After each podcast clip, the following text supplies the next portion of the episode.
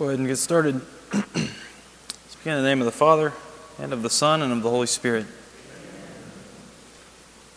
Father, we believe that you love us, uh, that you desire to be close to us.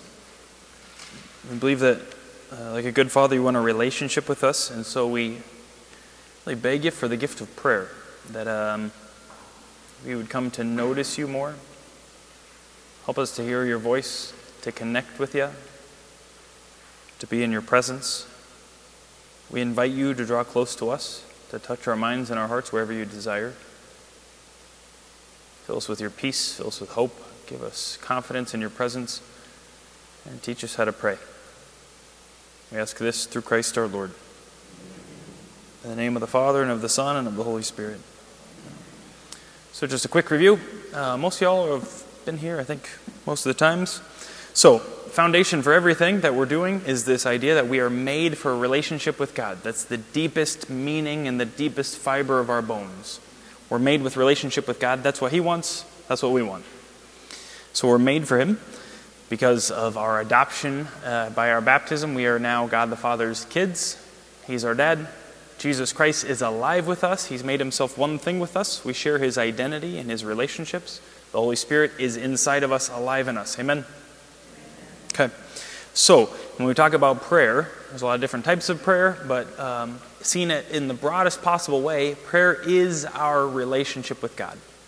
It's not just how we enter into relationship with God, it is the relationship. Because, like any relationship, there's time spent together, there's listening, there's speaking, there's noticing, and that's what prayer is. So, again, there's, there's a lot, a lot of different te- ways to pray, but prayer is our relationship with, with God. We also talked about the organ, the place of prayer is what? It's the heart. So, if we are going to be attuned to God and to His movement in our lives, we also become attuned to our own hearts, which is wonderful and terrible. It's just really beautiful and really hard. Uh, there's just a lot. It's messy. about your heart, but my heart's kind of messy. It's got a lot of parts, it's got a lot of stuff. But as we come to notice our hearts, we kind of notice the place where, where God dwells. And so, more we're able to notice our hearts and be honest about our hearts, the more we're able to connect with God. Okay, and then last time we just went through kind of, yeah, some maybe helpful steps to just make sure we're doing if we want to be connecting with God. So remember, there's four steps. I won't pop quiz you on this. First one is there's it's A R R R are the letters. If you didn't get a handout from last week, um, I have some extras. I'll we'll set them up in the back afterwards. You can grab one. First is A, to acknowledge. So you imagine they're kind of sinking down to your heart and noticing what's going on there, no matter what that is. There's no, there's no no things that you have to ignore there. That's really important. So if you're angry, you're angry. Tell God you're angry. But the first is to acknowledge, to just notice. Second is to relate, meaning bringing it into the relationship. That means showing God or telling God. So I notice something going on in my heart here. Maybe it's just a desire. Like, God, I just want to I want to walk with you today in my life. I just want to be with you in my the stuff of my life today. So the next is to relate. I bring that to God. I tell him about it. And as I tell Him about it and maybe just kind of explain like why I want it so bad and uh, how hard it is when I feel like I'm all on my own, after I relate it to him, I want to receive. Receive means to just kind of to notice, to let him speak, to let him show you something.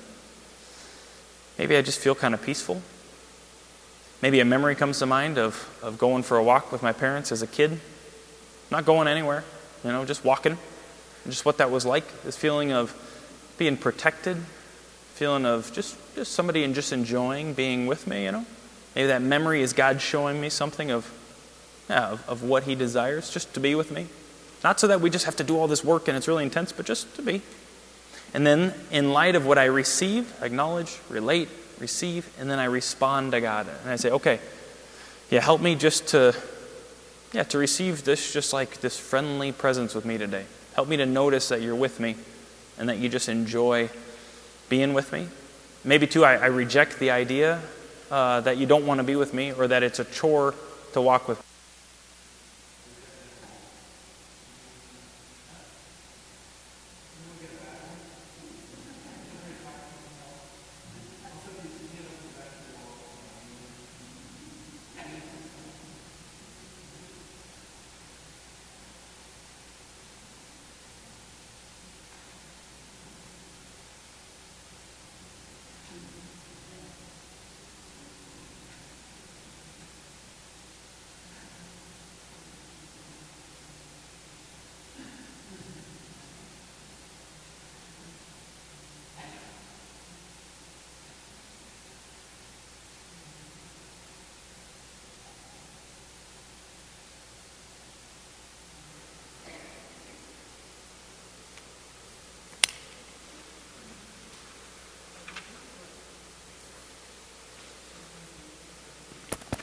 Okay. Maybe I should take a hint. Um, stop talking. Um, okay, so even as we go through today, remember, just as you go through all of life, it's just important to just notice what's going on here.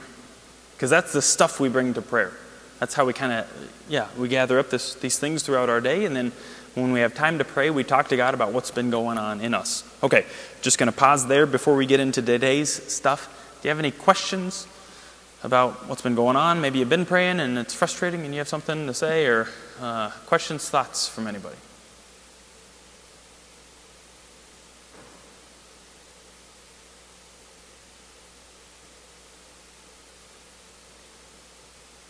Great, okay. Um, so today we're talking about imaginative prayer and praying with Scripture, or praying with the Bible. Kind of those two things. First is imaginative prayer. Um, when we talk about imaginative prayer, we talk about God's ability to use your own imagination to show you stuff. So, again, God can use your imagination to show you things. Uh, your imagination is a gift, it's a capacity from God, and it's really, really important. And we probably don't realize how much you use your imagination all the time. I mean, you're just using it all the time. When you're going to go to the post office, just for a second, you think about the post office. Like you have an image of what the post office is like, and you can kind of, you know where you're going to go. Uh, when you're going to go meet with somebody, you maybe imagine that setting with them there. Really important. Um, is our ability to imagine when we uh, listen to or read the scriptures. Right? Because just notice, like, what is this? This is paper, right? With squiggles on it. But I can look at certain squiggles and I can make sounds at you, and you can paint a whole scene in your brain. You've never seen it before, right? The Sea of Galilee. There's a storm. You already have an image of it in your brain. I mean, it's, a, it's an incredible capacity that you have, yeah? to paint a scene. Now, one thing that's really important as we talk about our imagination uh, and Im- imaginative prayer is it, we're not saying that it's imaginary. Imaginary has kind of a, a, a negative tone to it, so it's all made up, it's not real, right? But God Himself, uh, in the person of Jesus, uses your imagination to try to teach you stuff, to try to encounter you, to try to stir your heart. One very specific and powerful way that he does that is by telling parables. So we talk about this frequently. Are parables historical events? Yes or no? No. No, so they didn't happen. So when Jesus says a man had two sons, nobody's like, where'd he live? Was it around here? Maybe I know him, you know? Like, no, no, no. No, there's no man, right? So it's a story. Jesus is telling a story. Uh, but not just for entertainment, not just to, to pass the time, but he's trying to engage your imagination to paint a scene and to move your heart. So your imagination has this incredible capacity. We've talked about the, uh, the parable of the workers in the vineyard. I would say that one of them all is a good one at like stirring stuff up inside of you, right? Some people work all day long, super hot out, it's tiring. Some people work one hour. What do they get paid? exactly the same, right? And as you imagine that scene, oftentimes something goes on here, right? And you're like, that's a bunch of malarkey, right? Or maybe you're like, great. Maybe you feel like the last one called and you're like, whew, you know? Maybe feel peace and joy in that. But again, Jesus uses our own imagination to stir up things inside of us. Even aside from the scriptures, um, sometimes you can just imagine an encounter with God. And even though, yeah, it's in your imagination, God can show you things. He can show you things about Him. You can notice things. I don't know if you've noticed, but pretty much every time I preach a homily, uh, just when you think it's really long, right, then I give you more time, right? And we just take some time. A lot of what we're doing during that time is imagining things. You know, imagine walking with Jesus. Uh, imagine being in the boat with him on the sea. You know, sometimes I set up something for you to imagine. Sometimes it's just, how about you invite Jesus into that place and just notice him there? Notice what he seems like.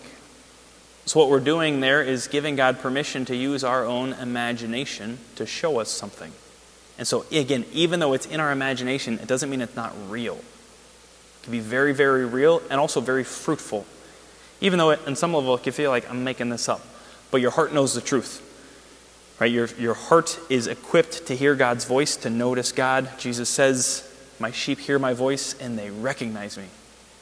So your heart can recognize what God's doing in your imagination when He's showing you something true. So your imagination has that power. I remember when I did this summer spirituality program, um, yeah, they invited us to, to just imagine going to Nazareth to spend time with the Holy Family. So it's not in the Bible, even. I mean, we know that they lived in Nazareth. Jesus spent most of his life in Nazareth, but we don't have details about just home life there. But they encourage us just to just imagine it. Just do some prayer and imagine going to Nazareth and being there. And I was like, this is dumb, you know? I don't know. So I'm imagining it and imagine knocking on the door and uh, like teen Jesus opens the door and he's all happy to see me. And I'm like, ah, okay, whatever. you know, and we go in, and Mary was baking. It's very, you know, stereotypical imagination. So she's baking. She comes out. She's got flour. She's all happy and gives me a hug. And they're just there as I'm imagining it. Yeah, but they're just there, and they're just, you can tell they're just so happy I'm there. Just looking at me with love. And pretty soon, I start to feel pretty uncomfortable. And I'm like, so let's do something. you know, like, what are we going to do? And they're like, we're just happy you're here. And again, I'm just noticing, like, I'm feeling kind of uncomfortable. Feeling loved, but it's like, this is a little much. And then I imagine Joseph coming home, you know, from work. He cut his hand. Yeah, that Joseph, he's the only, you know, the only one that sins. He's always messing everything up. He cut his hand at work like a dope. No. But Joseph comes in, I imagine him, and kind of imagine, he was like, oh, hey, Scott, you know, happy to see me. And um, imagine him, you know, me saying to him, like, wow, they, they really just love you, don't they? And then he's like, yeah, you kind of got to get used to it. Um, and, and then we're just kind of hanging out again and uh, feeling really loved. It, eventually, I'm just like, I gotta go. Like, either give me something to do or I gotta go. I can't just be here. I can't just be loved by you. It's uncomfortable. I gotta go. And so I'm just like, I'm done. You know, sitting back in my pew, being like, ugh, ugh. oh, that was. Uh, you know, so was I making it up? I don't know. I mean, yeah, I was using my imagination. Was that a real thing that happened? Yeah, no, right? I didn't go to Nazareth. But I do think that God was using my imagination to show me a couple things. A, that He just loves me, He just wants to be with me. Also, made it very apparent to me like, I, there's something in me that makes it hard to just receive love. There's something uncomfortable in me because I feel like I've got to strive or perform or it's like we got to be doing something. I can't just be sitting here getting love. That's not going to work for me. So, yeah. Is it my imagination? Sure. But was God using it to show me things that are true? Yeah. I firmly believe that. Or else I don't think I would have imagined myself into a very uncomfortable place where I had to leave, right? So my heart was responding to something there. So, just, uh, yeah, an encouragement in that way. It might feel like you're just making it up, but God uses our imagination to show us stuff. Okay. Um,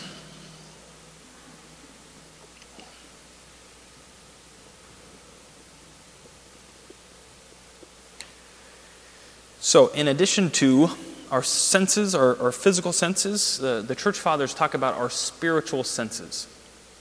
So, we can, we can notice God, we can notice things. And our spiritual senses also help us to notice things when we pray with Scripture. So, Scripture, of course, meaning the Bible. Um, Scripture is really, really important. Obviously, in everything that we do as a church, like we're always, the Bible's being used all the time.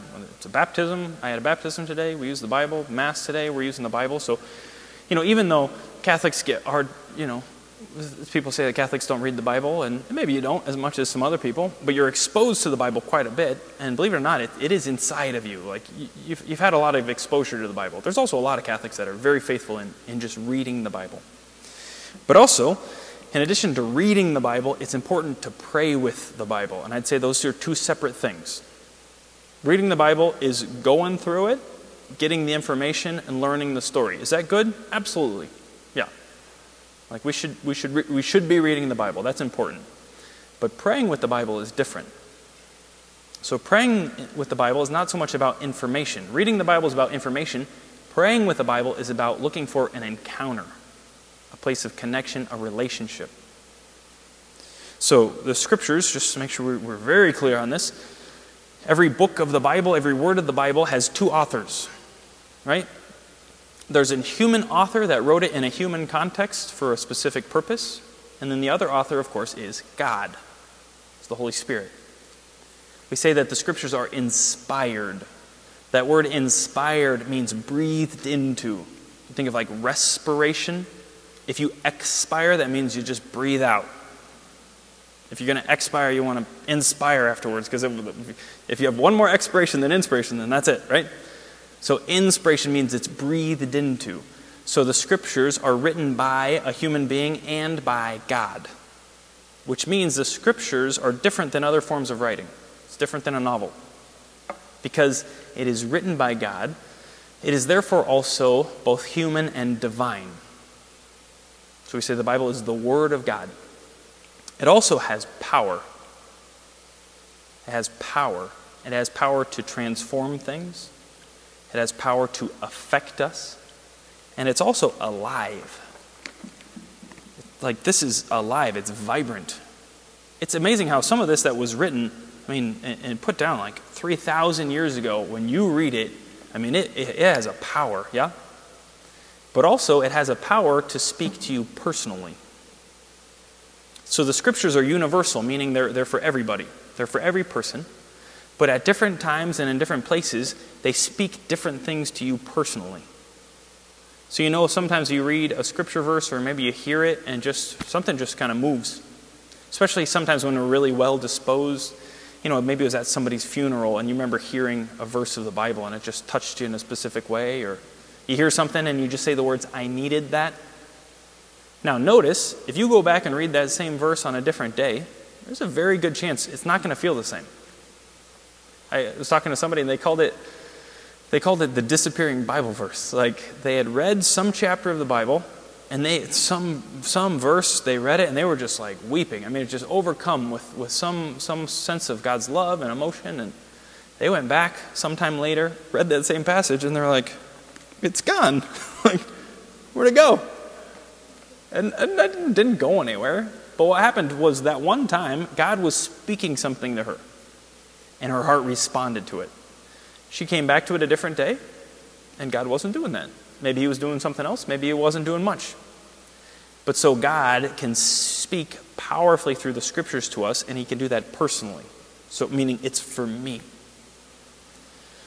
One thing that's helpful to, to just keep in mind as you're reading the scriptures every story in the Bible is your story meaning every story can have something to say to you, or you can find yourself in every story. So your name might not be in it. Some of you got Bible names, and so you find yourselves in it, which is great. Others of you don't. Um, but every story is your story. So even if God is talking about Israel, he can also be talking about you. He can use that to talk about you. If he's calling St. Peter, then he can be calling you also. So every story is your story. God can use every, every moment of the Bible, every part of the Bible for us. So, it's the Word of God, it's alive, um, and it can speak to us in a very real way. So, again, what's the difference between praying with the Bible and reading the Bible? So, reading is moving through, looking for information. Praying with the Bible is opening ourselves up to an encounter with God, which means we have an important job, and that's to notice things. It's an important word, just to notice. So when we're praying with the Bible, first off, the pace just slows down. So we just want to slow it way down. We're not going anywhere. There's no accomplishing here, there's no productivity. We're not trying to get anything accomplished or done. No, we want to savor it. So you want to read more slowly. Sometimes you want to read repetitively, meaning you're going to read it more than once because we're just sinking into it. There's nowhere else to go. Right? It's a great day you're in a pool, you got one of those nice floaty things, and you're just like sitting in it. And maybe you float and you bump against the side and you kind of push off, you know, but you're just, nobody's going anywhere. It's not even a lazy river, it's just a pond. You're just sitting in it, okay? So we want to slow down so that we can notice things. This is a tangent, but maybe it's helpful. I watched a documentary called SOMM, S O M M about these four guys taking their master sommelier's exam. What's a sommelier? That's a person that works in a restaurant to help buy the wines and pair the wines and explain it to people. Uh, there's different levels of sommeliers. When you get to the level of master sommelier, there's only like about 200 in the world, in the entire world. So they're taking this test to get their master sommelier's exam. Can you tell I'm excited? I more, unfortunately, I'm more excited about this than I was about the Bible. Anyway, um, the exam's very impressive. They have to do a hospitality part where they're actually serving and talking to people. They have to do a theory part of the test where they have to know every grape in the world. You have to know all the diseases of all the grapes in all of the world. You have to know all of the wine regions of the world. You have to know the laws of all of the wine regions of the entire world. You have to know how the, all these different vineyards barrel their wine and bottle. You have to know every, just everything. Okay? People study for years, years and years for this exam. The third and most uh, oh, dramatic part of the exam is you come into a room, there's six glasses of wine on a table, and they say, Tell us what these are. And they don't just take a swig and go, That's what it is. They slow down. It's fascinating. So they'll take the glass. They have a white piece of paper. There's a white piece of paper on the table. So they'll hold it up against the paper so they can see the color of it. They can see the color around the edges. The, the edges, they'll swirl it around to see how viscous it is, how thick it is. And then once they get the color and the viscosity and all that, they'll start smelling it. And when they smell it, they'll start saying the tasting notes that they smell, which always sounds ridiculous. They're like, I'm getting shale, uh, butterscotch, lime. I'm getting um, a newly cut rubber hose. They said that. And one of them, one of the guys said, I smell a newly cut rubber hose, uh, um, Himalayan salt, um, a little hint of berry. You're like, whatever. But anyway, they're smelling all these things. And then they take a swig, and then they talk about the things that they taste. We just got to tasting, if you didn't notice. We're well into it. They take a taste, and they talk about what they're tasting, if there's vanilla or not. Vanilla is important because you can tell where the oak came from, whether it's New World or Old, World. If you're in, the, just pay attention to the vanilla. Um, and they taste it, and then they, they you don't need to know that, but they spit it out, or else, you know, by glass six, you're just like having too much fun. But anyway, and then they'll be like, this is a, this is an old world wine. This is a wine from the Rhone Valley. This is a, a wine from the Hill of Hermitage. This is a 2012, yada, yada, yada. And then they go to the next one. What's the point? The point is they slow way down and they notice things. And because they've been doing it so much, this whole world and this story opens up, and they can tell you all these things about these wines. Where I'd be like, that one's red, that one's white. That's all I got. I don't like this one. So they slow down and they can taste things. So that's the temperament we want to have when we're praying with Scripture. Not going anywhere. We want to slow down and we want to notice. So when the Scripture writers use a word, they use it intentionally. And when God inspires a word, he uses it intentionally. That's not an accident. Remember that a lot of the Scripture was written on, on um, vellum, which is like animal hide. So you didn't have a ton of it, you didn't have reams of it. It was hard to just go get more. So they were very uh, intentional about the words that they use. So when we're praying with Scripture, we notice words, we notice tone, and we notice, and this is really important, how it makes us feel, how our hearts respond to it. That part's extra important. And it's very important to give you permission uh, to respond what seems like negatively to these things. So you have a response where you're like, I don't like how I feel. That's good. It's important. It's important to notice. Because oftentimes in that place, God is trying to show us something. So we want to really notice that. So again, we're slowing down, we're savoring, we're taking time. Maybe we're reading it numerous times and letting it unfold. And we don't want to do it like there's a puzzle to solve or a riddle or there's an idea that we have to get out of it, but just to let God speak and again to just settle into it so that it, in some ways it just gets in our bones. And then more and more we start to think like God thinks. Right? We take on the mind of Christ, as Paul calls it. So we want to settle into that. Your priest, pretty much every day, just spends time with the Bible, just hanging out with it. To just notice things, to let God speak to me, to settle into it. Right? That's just really important. Sometimes it's easy for us to find stuff to talk to God about, but this is a time where we really let Him talk to us. Okay. Um,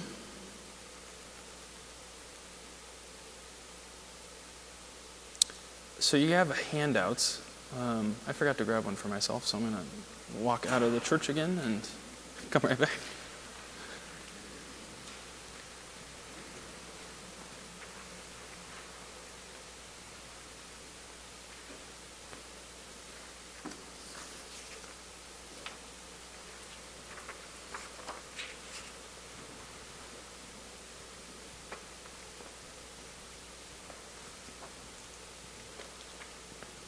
So if this is helpful, great. If it's not, throw it away. Don't worry about it, right? I just want to be really free when we pray.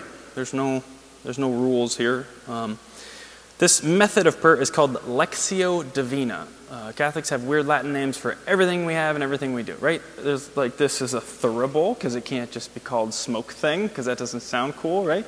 Um, so Lectio, L E C T I O, Divina, D I V I N A, which means sacred reading. You don't need to worry about the name. But what it is, it's just a manner of moving through the scriptures in an attempt to let God speak to us and respond to Him. So the first um, kind of question is well, what do I pray with, right? I think the easiest thing to pray with in the Bible are probably the Gospels, right? Matthew, Mark, Luke, and John. It's what you're most familiar with.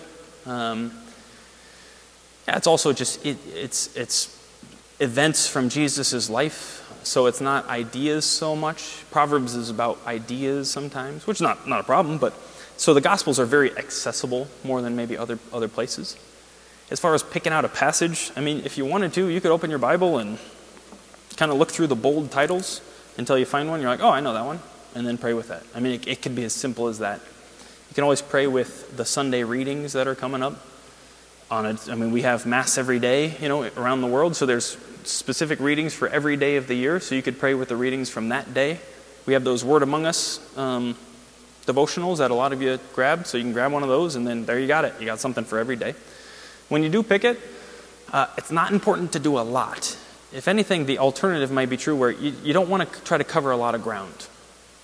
So it, it's okay if it's pretty small. We're going to pray for our time of prayer today. We're kind of going to walk through something and, and um, pray through it, and it's not going to be a big thing. It's, it's, it's fairly small. And so that's okay because we want to just really sink in and notice it. Also, there will be times where you will pick a passage, you will read through it and pray through it a number of times, and nothing will happen. And that is okay. Right, God's not messing with us, He's not playing tricks with us. There's no secret to this. If He wants to show you something, He'll show you something. And we can ignore Him, we can run away, but, but sometimes just nothing much is going to happen, and that's okay. That's not, that's not a problem. So don't, don't be discouraged by that. Sometimes I share my own experiences with prayer, but those aren't happening all the time. A lot of times prayer feels like nothing. It feels like just hanging out, and that's okay. So, find a place to pray, um, find a passage to pray with, and then you have these four steps. I think it was kind of gray on the original, and now it's hard to read, so I apologize for that. First step Again, these have Latin names, but there's the kind of an English equivalent next to it. The first step is just lectio, which means just read it. So don't go fast, take your time with it. But the goal is just to notice, like, God's here, and I'm just opening up and I'm reading through this passage kind of slowly. Um, yeah, if you want, you could read it aloud. If you don't want to, you don't have to. But just slowly, just kind of read through it so you're just getting a gist of what's going on, kind of the basic outline of things. So that's something too that you can do a few times. Right? You can just read through it maybe two or three times if you want. Again, we're taking our time. If you read through it just once and just feel kind of settled, then you can do that too. I should have said before all of this, um, it's probably a good idea just to ask God to help you, ask the Holy Spirit to help you. Uh, and this is an indication of how I live my life. First, I try to do it by myself, and then I remember, oh, yeah, I should have asked God back at the beginning, so now I'm doing the same for you. Oh, I forgot yeah, ask the Holy Spirit to help you notice things to stir in you. Okay, so again, first you're just reading through. And then you just you can just kind of hang out. Again, we're not going anywhere. There's nothing to be accomplished here. Okay. So the second time through, or you know, the maybe kind of second bout here, um, we want to really attend to specific things and see if we notice any specific words, or if an image comes to mind or even if I notice just my own heart as I read through it. So maybe I read through it and I just notice, like, oh, something about just, just feels heavy for me. Or I feel discouraged. Maybe I read through the story of the rich young man, and Jesus is like, sell all your stuff and come follow me. And he goes away because he's got a lot of stuff. And maybe I just feel really sad. That's okay. You just, that's where you're at. You notice that. So we're, we're going through it again, nice and slowly, and our goal is to let God speak to us. Sometimes we say that a word resonates. It's almost like it, not, not like it glows. You're not going to see anything probably, but it's almost just like you feel your heart just moves at that word a little bit. You know, just something there. And so a word resonates. So I want to pay attention to that word if something's kind of stirring in me. So again, looking for specific words or anything like the tone of it. Maybe I read through um, Psalm 23 The Lord is my shepherd, there is nothing I shall want. And I just feel really settled. Great. So just to notice that and to receive that, I just feel really settled in this. Okay. So as we're doing that, we're also kind of asking this question of like, okay, what is God saying to me here? Right? Because this is alive and God can speak to me. So as I read through it, you know, the second time, first time is just getting through it, maybe noticing stuff, but just reading through it. Second time is intentionally letting God speak to me, connect with me. So I want to do that. Um, and even just to pause. Also, what you're probably going to do a bunch of times in the midst of this is your mind's going to wander to something else. Okay? That's not on the list. They don't, they don't put it in because you'll do it on your own and I do it on my own. I don't need to be told. So, what do you do when you do that? You get real mad at yourself. Why am I like this? Why can't I just pray? And just beat yourself up and then quit. Okay? No, of course not. You just notice it like, okay, I'm thinking about groceries. And so you just come on back. And maybe you tell God, like, oh, I got to get groceries. Tell him that. Distractions don't have as much power when we just tell them to God. And then you come back. That's fine. That's going to happen. Okay? There's going to be days when you can't pray at all. Yep, that happens. We just want to be very understanding with this. We can ask God for help, but it's okay. Okay, so first time through, just kind of reading it. Maybe something jumps out, but we're just reading through it. Second time through again is us just letting God speak personally to me. Third time through, now I want to respond to what it seems like God might be doing. So maybe it's the rich young man again. He's asked to give all his stuff away and follow Jesus. He doesn't do it. I feel sad. And there's just this sadness on me. And so maybe in this time of responding, I'm telling God, like, hey, uh, I feel sad that, because I don't think I would do it either. I feel sad that I wouldn't be all in to really follow you. So I just want to bring that doubt of my heart to Him to respond to what He's stirring up there, maybe. But again, that time is just a time to intentionally connect with God. So, another example if I'm praying with Psalm 23, the Lord is my shepherd, I read through it once and I'm like, oh yeah, I love this one. Read through it again, and I, at the end, I just feel really settled again, just kind of restful, kind of peaceful. And then maybe I tell God, like, God, I, I need more of this just to rest with you.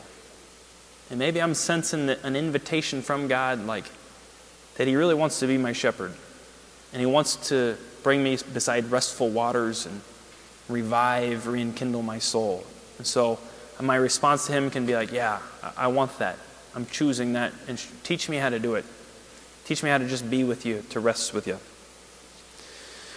The last step is just hanging out. It's called contemplatio, contemplation.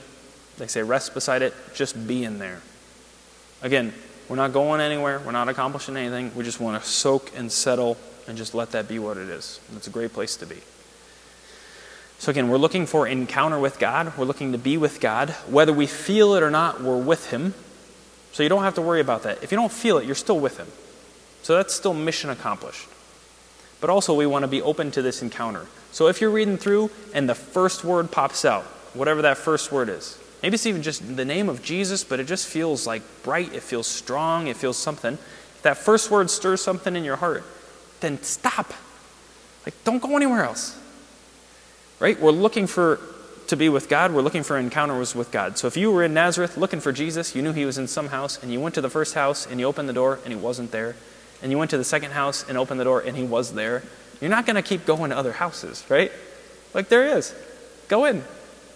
So if something's stirring in your heart, you can just stay there as long as that lasts. There's nowhere else to go. There's nothing to accomplish. You don't owe this passage of the Bible anything. The words at the end of it aren't going to feel left out if you don't get to them. No, when we encounter him, when we meet him, where are you going? Like, that is the most important thing ever. There's nothing more important than encountering God and being with God in the universe. Like that's your healing, that's your salvation. It's the deepest longing of our hearts. So where are you going? like what, where are you going? So just really give your permission, yourself permission to just settle to stay wherever wherever something's popping up. And again, sometimes nothing will happen. If today nothing happens, great. It's not a problem. Right? Even if we don't feel something, we're still in his presence. He's still doing stuff. Okay, I'm going to stop talking. Questions? Thoughts and questions?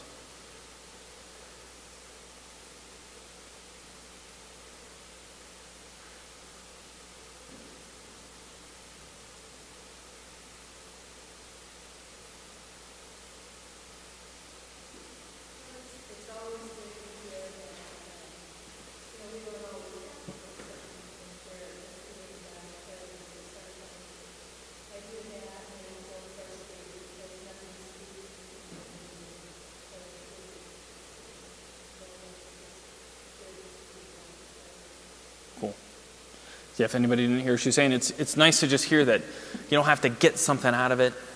Like just being there, that's it. Like that's, that's good. Um, yeah, so we believe that that affects us. Uh, just being there and showing up, and He loves it. Also, if you do feel frustrated, like you're, you're there and nothing's happening, sometimes what we do is we step into prayer, I get into it here, and then I'm there and nothing happens, and then I get out and I'm like, oh, so frustrating. So the problem there is, what I want to do is be there and be like, this is frustrating. And then I want to tell him, this is frustrating. Does that make sense? So I do that all the time. I pray, and then I'm like, Ugh. and I was like, that was a waste of time. It's always a waste of time. Why can't I do? You know? But instead, I want to stay there and be like, hey, God, this, is a, this feels like a waste of time. Is this what you want? You know? Just, all right, whatever. Okay. But to bring that to Him. So we don't want a, part of our life that's like outside of our prayer life. And then you got prayer, like it's this magic church place, right? Ooh, in the Bible, ooh, saints. And then we got like, this is life, prayer life and life. Numerous times in meeting with people for spiritual direction, um, I'll be like, hey, today we're canceling your prayer life. It's just, it's canceled. So now you just have your life. And God's in it, and uh, He's alive, and you can talk to him, but he's just in all the stuff. So there's not a separate part of your life called your prayer life, and then the rest of your life that's like, oh, this is normal, real life, and I, I be myself here. Like, nope, it's canceled. There's just everything, and God's in everything. Sorry, I went on a rant. Other thoughts, questions?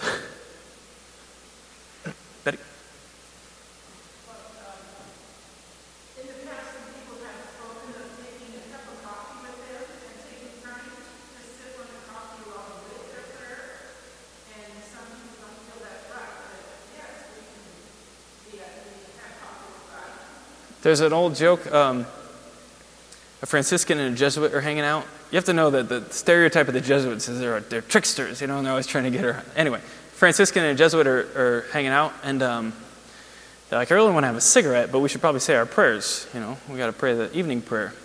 And uh, one of them's like, maybe we could do both. And the Franciscan's like, I'll, I'll go check. And so he goes to his superior, and he's like, Is it okay if we smoke while we pray?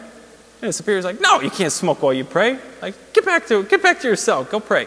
And the, he comes back and says to the Jesuit, he's like, we can't do it. And he's like, let me take care of this. So the Jesuit goes back to the same superior. He's like, uh, Father Superior, uh, is it okay if we pray while we're smoking? He's like, of course, you can always pray. Know? so, I mean, if you smoke, yeah, why not? You know, you can do a holy hour with Jesus. I'm sure he'd love it. I mean, really, why not? You know, Eh, I'd like it if you don't sneak a flask into Mass, you know? Just for the kids, right? I don't think that'd be helpful. And don't spill coffee on the carpet. But yeah, absolutely. Like find find some place that's settled, that's comfortable. Some people like to pray on their knees, others don't. Like it's just not helpful. Some people want to put their feet up. Great, do that. If you can pray on a walk, go on a walk. If you can't, don't go on a walk. You know, because God, he, he really knows you and He loves you, and so He's going to encounter and be with you in a, in a specific and a unique way. When we come here, we're going to all have our shoes on. We're going to sit in hard pews, and we're going to do that. No coffee, no beer. But when you're doing your, your prayer time, go crazy. Other thoughts, questions? Yes.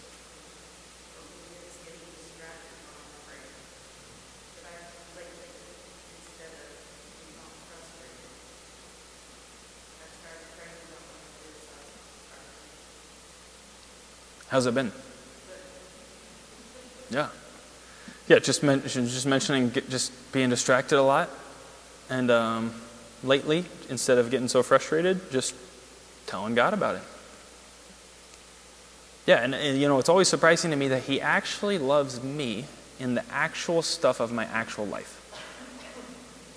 Right? He doesn't love some weird, just churchy version of me. Like he loves me, and I've got friends, and I've got family, and I've got stuff to do. I got plants, I like my plants, you know. And so he actually cares about these things. And so some too, sometimes too, like he's like, let's talk about that. You know, whatever you're distracted about, let's, we'll talk about that. I just want to be with you. Right? That, it's his persistence towards us. And again, in my life, I've experienced times where I thought I was distracted, but it was like, no, he wanted to talk to me about stuff. You know, he was bringing it up. I thought, I don't know what I thought I was supposed to be doing, but he wanted to encounter me in the stuff of my life. Yeah.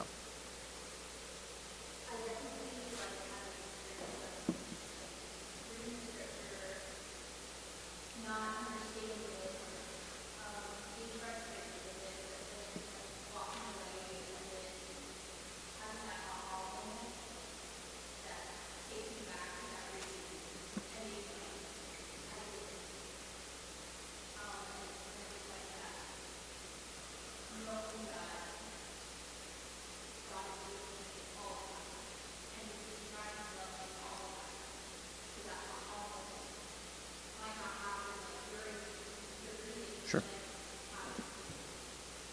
Yeah. Yeah, so maybe like a helpful image is like sometimes prayer is just planting seeds. You know? And you can plant a seed and dig it up five minutes later. It's like, what's the point, you know? But yes, I, I, yeah, sometimes something happens in prayer or it feels like nothing happens. Or you say something or you really kind of cry out to God from a difficult place and it feels like nothing happens. But then at some point, yeah, it's like there's a fulfillment, something comes along and, and uh, yeah, so even if nothing happens then, it doesn't mean nothing's ever going to happen. Yeah, that's great. Thanks for uh, mentioning that.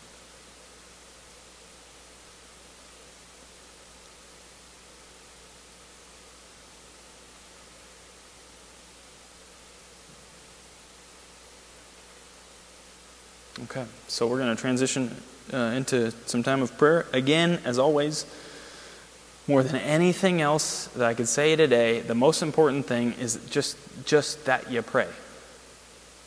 Right?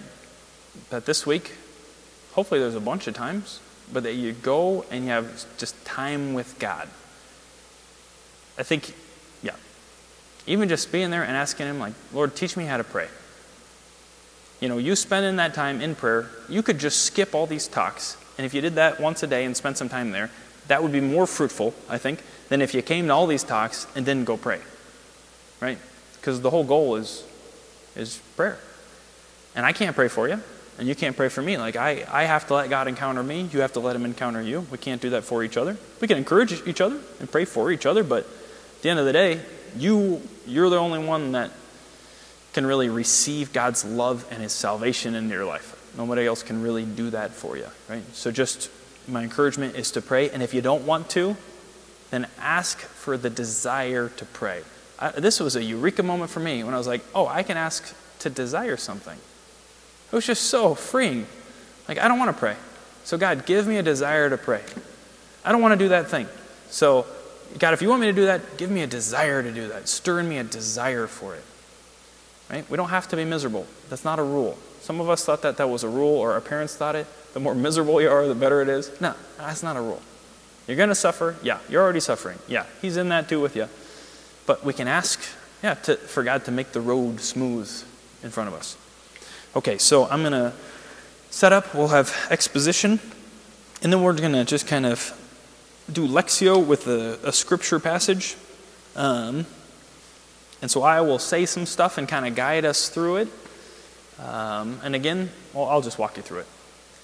Um, and then we'll try to finish up by 4 o'clock. As we enter into kind of scripture, meditation, lectio time, uh, feel really free. If you want to kneel, you can. If you just want to sit down, just really like don't don't worry about what people are going to think if you're kneeling or not. That's not a helpful idea. That's not normally from God. So feel free to just like get comfortable and settle in, in a space that's comfortable as we're doing that.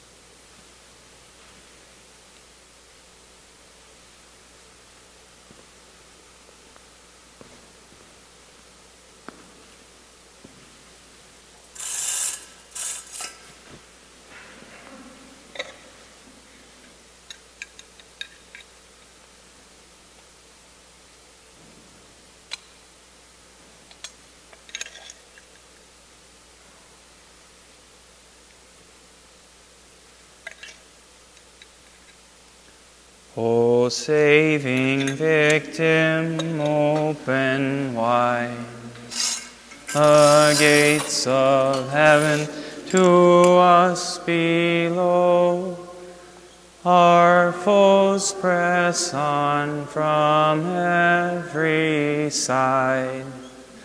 Your aid supply, your strength bestow. To your great name be endless praise. Immortal Godhead, one in three. O grant us endless length of days in our true native land with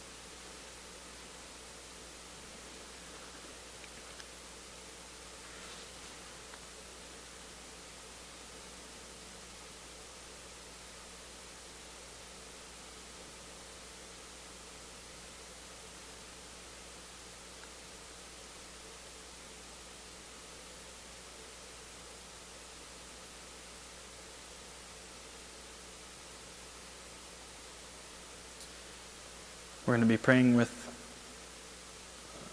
Matthew 13, 44 through 46, if you want to come back to it at some time. So I'm going to go ahead and read it twice as we begin. I'll read it once, just read it through, and then I'll read it again a little more slowly. And so, our first time through, we're just noticing the passage. And uh, maybe that second time through, noticing even more if there's any words, ideas, anything that kind of sticks out, resonates. Notice how maybe our hearts um, respond to it.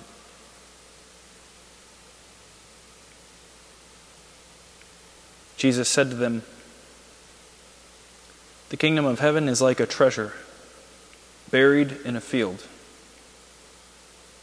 which a person finds and hides again and out of joy goes and sells all that he has and buys that field. Again, the kingdom of heaven is like a merchant searching for fine pearls. When he finds a pearl of great price, he goes and sells all that he has and buys it.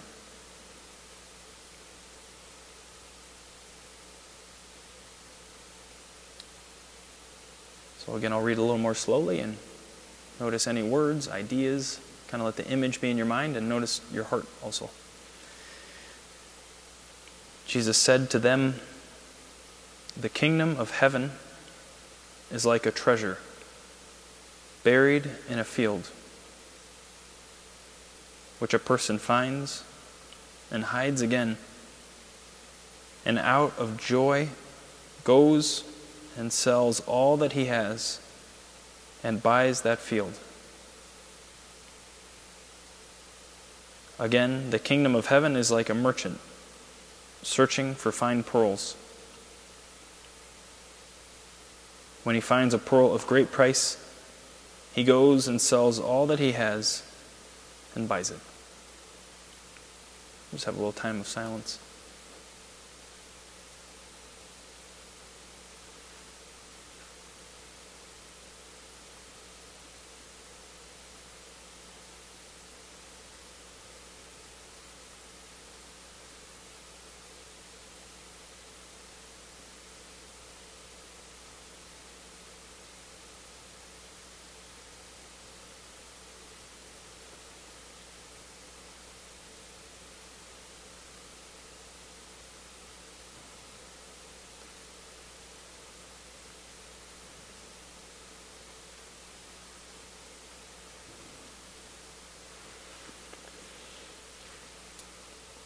So I'll read through the passage again, and this time even more, uh, we want to invite God to speak to us, maybe through something you're noticing or through what's going on in your heart, but just really invite Him to speak and uh, that we might receive um, personally from Him anything He might want for us here. See if you have any sense, too, of yeah, what He might be saying to you or showing to you. And then we'll have silence again afterwards for a little while. The kingdom of heaven is like a treasure buried in a field, which a person finds and hides again, and out of joy goes and sells all that he has and buys that field. Again, the kingdom of heaven is like a merchant searching for fine pearls. When he finds a pearl of great price, he goes and sells all that he has and buys it.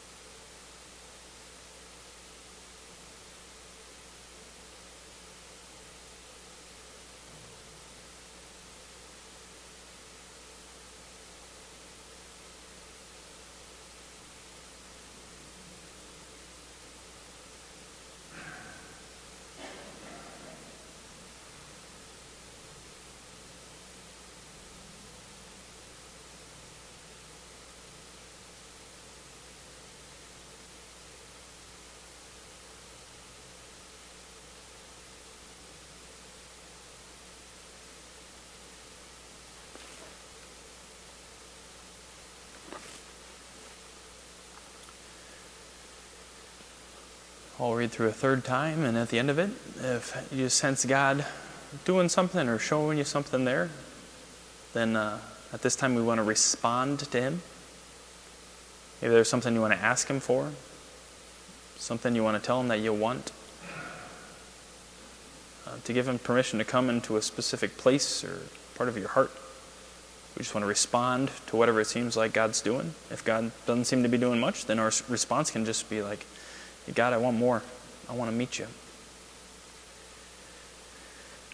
The kingdom of heaven is like a treasure buried in a field, which a person finds and hides again, and out of joy goes and sells all that he has and buys that field. Again, the kingdom of heaven is like a merchant searching for fine pearls. When he finds a pearl of great price, he goes and sells all that he has and buys it.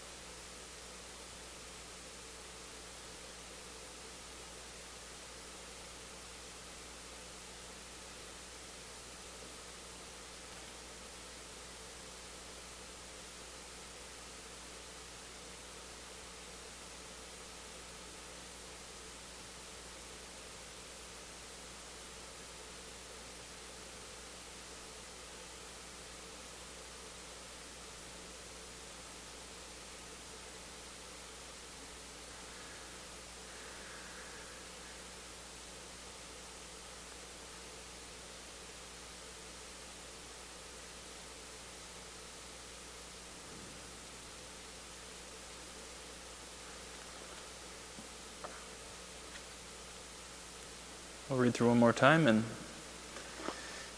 yeah, we can just you can just kind of hang out wherever you're at. Just be with God.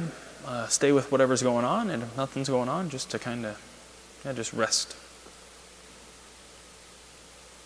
The kingdom of heaven is like a treasure buried in a field, which a person finds and hides again, and out of joy goes and sells all that he has and buys that field.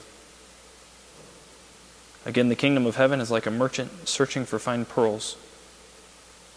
When he finds a pearl of great price, he goes and sells all that he has and buys it.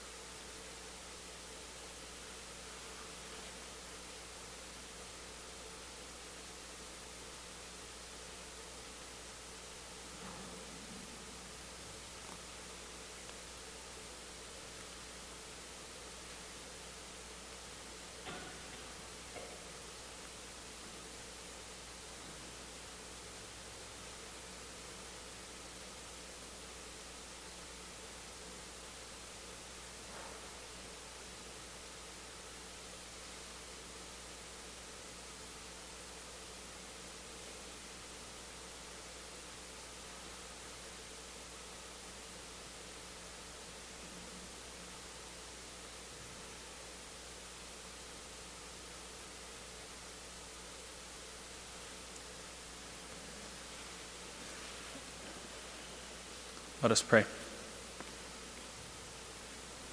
Father, we thank you for your love, for sending your Son to be with us, to save us. We thank you for purchasing us at a great price. We ask for the gift of prayer that you would draw us deeper and deeper into communion with you and with your Son and with the Spirit. We ask all this through Christ our Lord. The Lord be with you. May Almighty God bless you, the Father, and the Son, and the Holy Spirit. So it's 4 o'clock. Feel free to leave. Feel free to stay. Uh, I'll be in the confessional in about five minutes or so. And thanks for being here.